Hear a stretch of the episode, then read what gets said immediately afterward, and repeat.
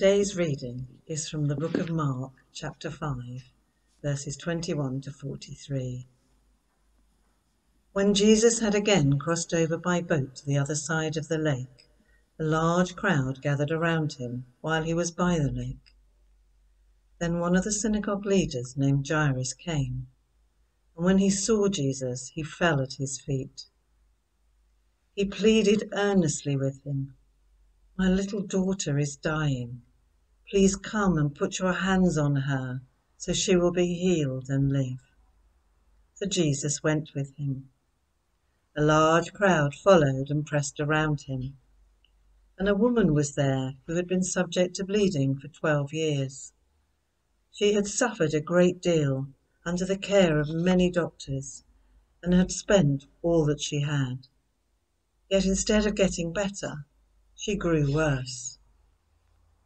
When she heard about Jesus, she came up behind him in the crowd and touched his cloak because she thought, if I just touch his clothes, I will be healed. Immediately her bleeding stopped, and she felt in her body that she was freed from her suffering.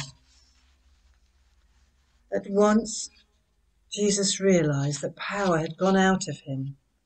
He turned around in the crowd and asked, Who touched my clothes? You see the people crowding against you, his disciples answered, and yet you can ask, Who touched me? But Jesus kept looking around to see who had done it. Then the woman, knowing what had happened to her, came and fell at his feet, and trembling with fear, told him the whole truth. He said to her, Daughter, your faith has healed you Go in peace and be freed from your suffering. While Jesus was still speaking, some people came from the house of Jairus, the synagogue leader.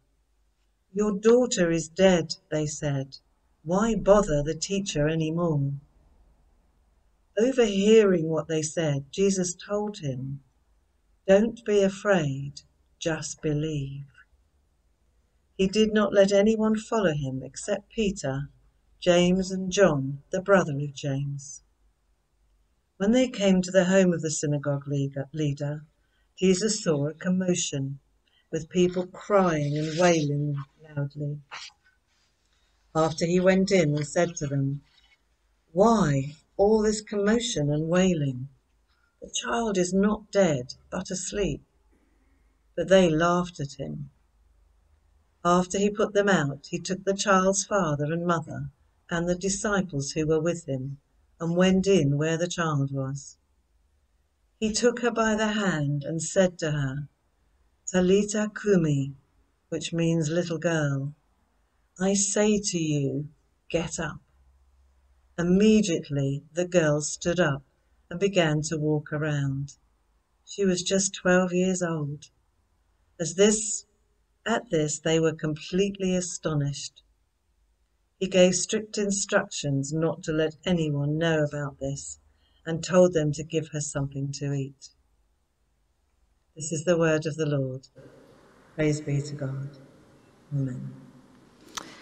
Well, thank you so much for that reading, Barbie. I feel like Barbie saw Simon's Star Wars prints last week and was like, I see your Star Wars prints, and I raise you lavender. So I'm excited to see what we've got next week. We've got some great backgrounds in our readings at the moment. Good morning, everyone. It's great to be speaking to you today. I'm just going to sort out my mic. This happens every week. Is this better? Slightly less blowy. Excellent. Well, this term, no, it's not. Grant, you can help me. You can assist. Thank you. One day, I will understand how to use these things. Thank you. Brilliant. This term, we've been journeying through a series titled Like Jesus. Live like Jesus, rest like Jesus, pray like Jesus, heal like Jesus, trust like Jesus. And this morning we're continuing our Like Jesus series by exploring the theme Walk like Jesus. And we're going to explore the spiritual practice of slowing, this practice that we see Jesus model throughout the Gospels. And as we do this, we're going to consider three things that we can learn from our passage. First, that Jesus lived an unhurried lifestyle. Second, that Jesus was open to interruption. And finally, that Jesus was present in the present. Let me pray for us as we start. Father, we thank you that you are with us by your Spirit, and we pray that you would speak to us now. And we pray this in Jesus' name. Amen. Well, on the 23rd of March 2020, we heard an announcement that we will never forget. Boris Johnson declaring that we must stay at home, which was then followed by a national lockdown. And what that meant for many of us is that we were forced to slow down.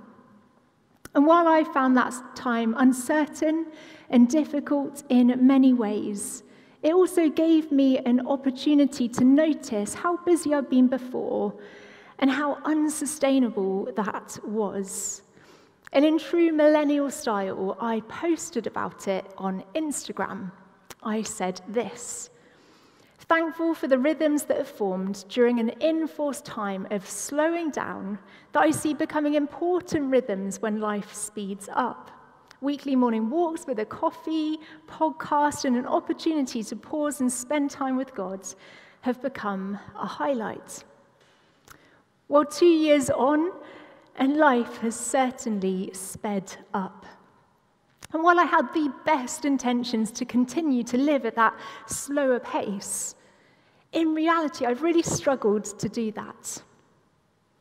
It is easy to get caught up in hurry. It is easy to fill and overfill our schedules. It's easy to feel like we just need more time, we just need more hours in the day. But Jesus models a different way. As we consider how we walk like Jesus, we need to ask ourselves the question how do we follow his example?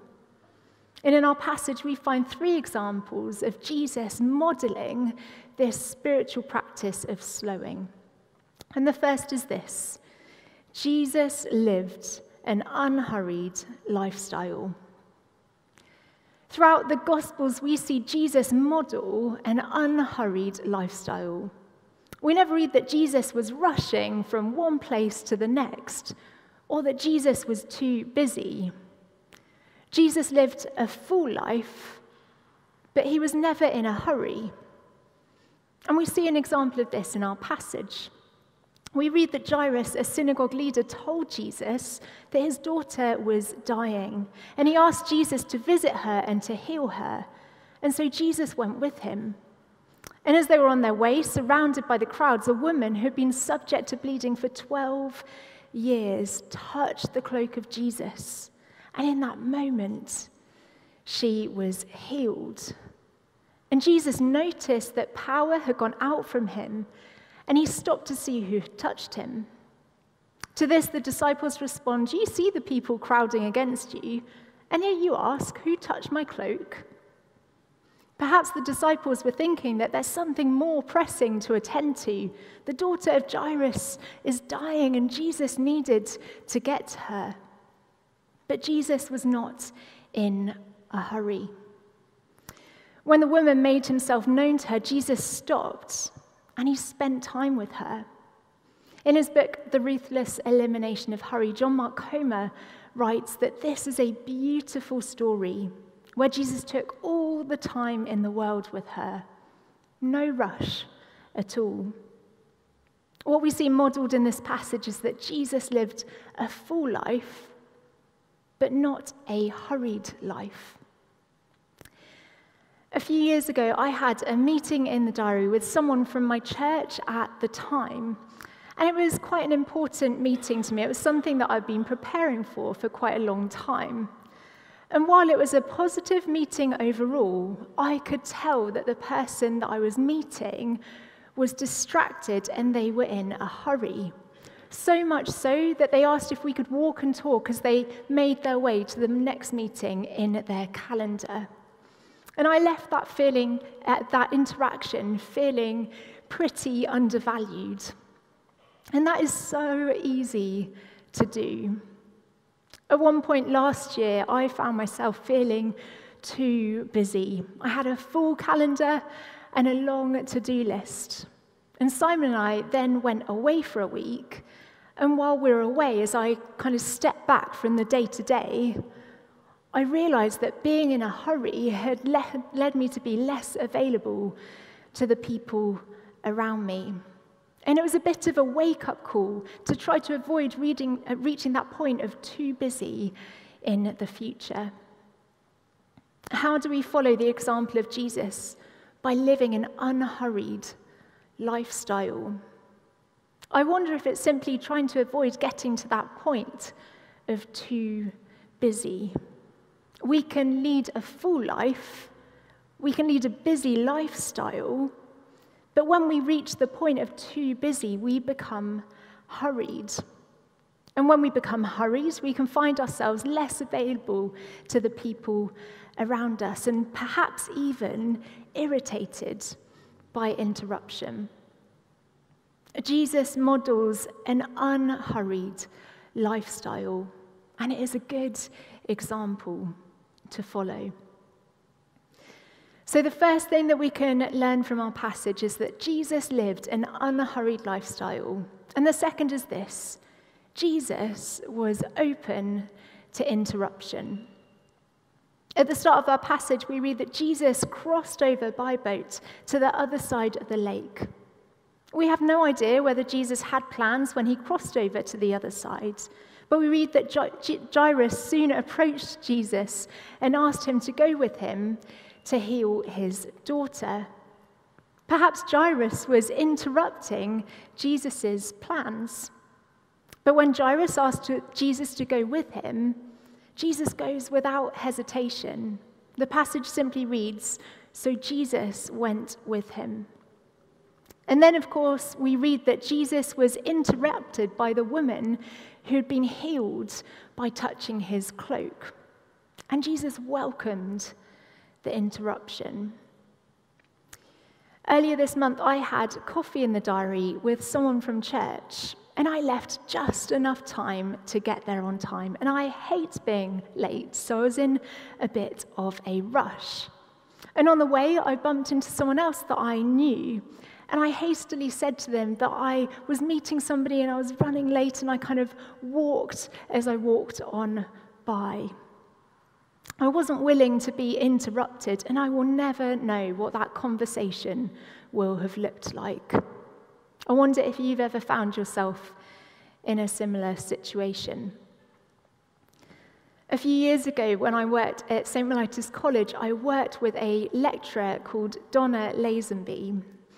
And Donna had a full and busy schedule. But something that I noticed about Donna was that she was always open to interruption. Often I'd bump into Donna on the way between the station and the college, and she'd be talking to a homeless man that she had spent months and then years getting to know. She was never too busy to make the time to stop and to spend time with him. And I'm sure that that had a great and lasting impact. What opportunities could we be missing when we're unwilling to be interrupted? How can we follow the example of Jesus by being open to interruption? Well, again, John Mark Comer suggests that we should leave a healthy dose of margin. He writes that for many of us, there's no space between our loads and our limits. We're not at 80% with room to breathe. We're at 100% all of the time.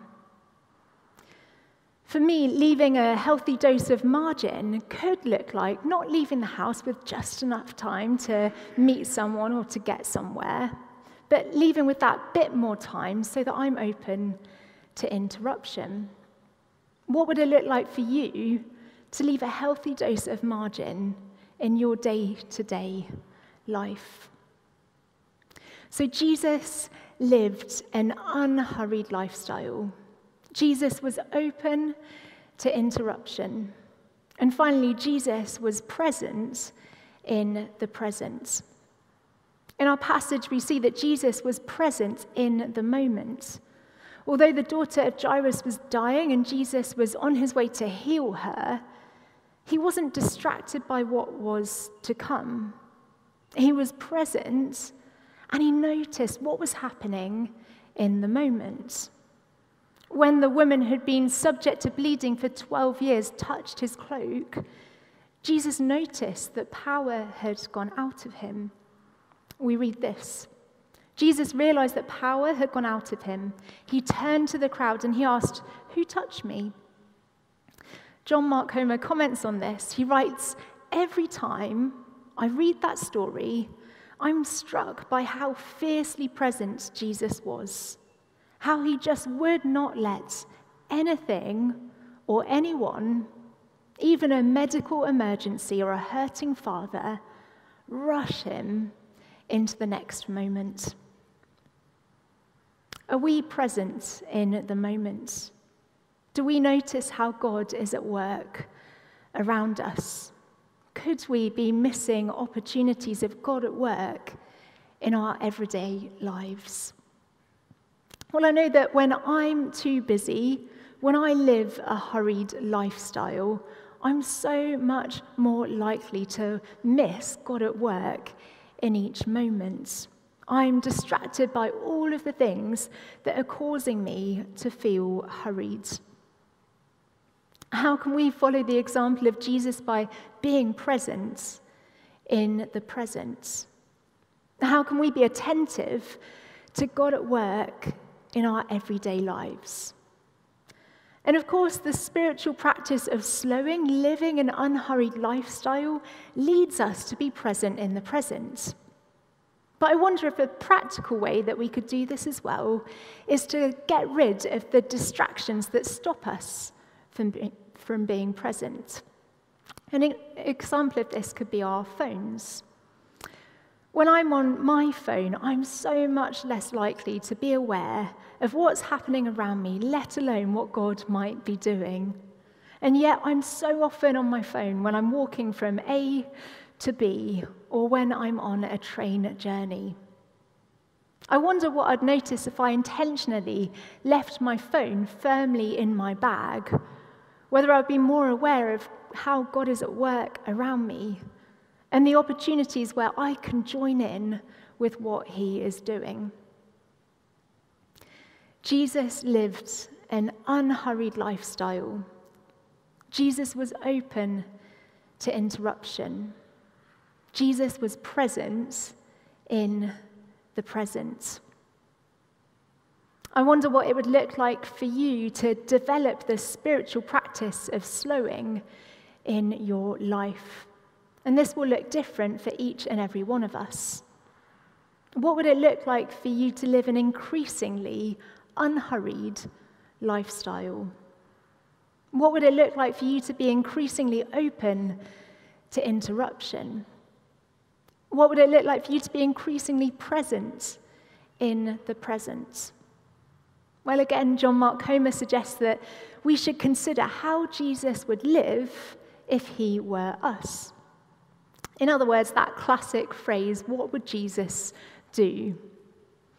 Whether you're a student, retired, unemployed, stay at home parent, full time, working, you can ask yourself that question How would Jesus do this? How would Jesus live an unhurried lifestyle, be open to interruption, and be present in the present if he were me?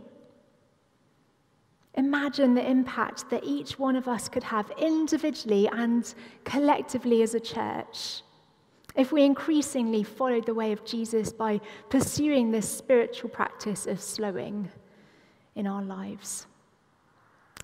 If you're able, would you like to stand? And I'd love to invite the band to come and join me. And let me pray for us as we move into a time of worship.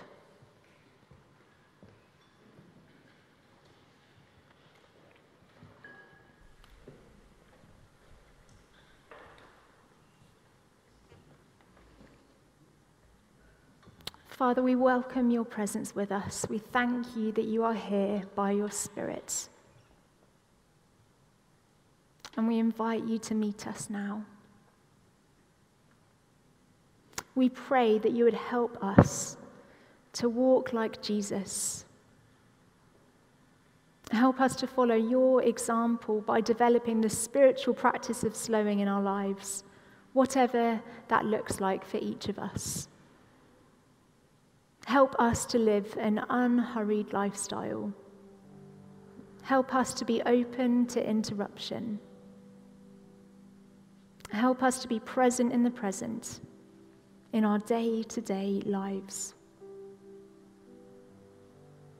And Father, we pray that increasingly we would notice how you're at work around us and the opportunities where we can join in with what you are doing.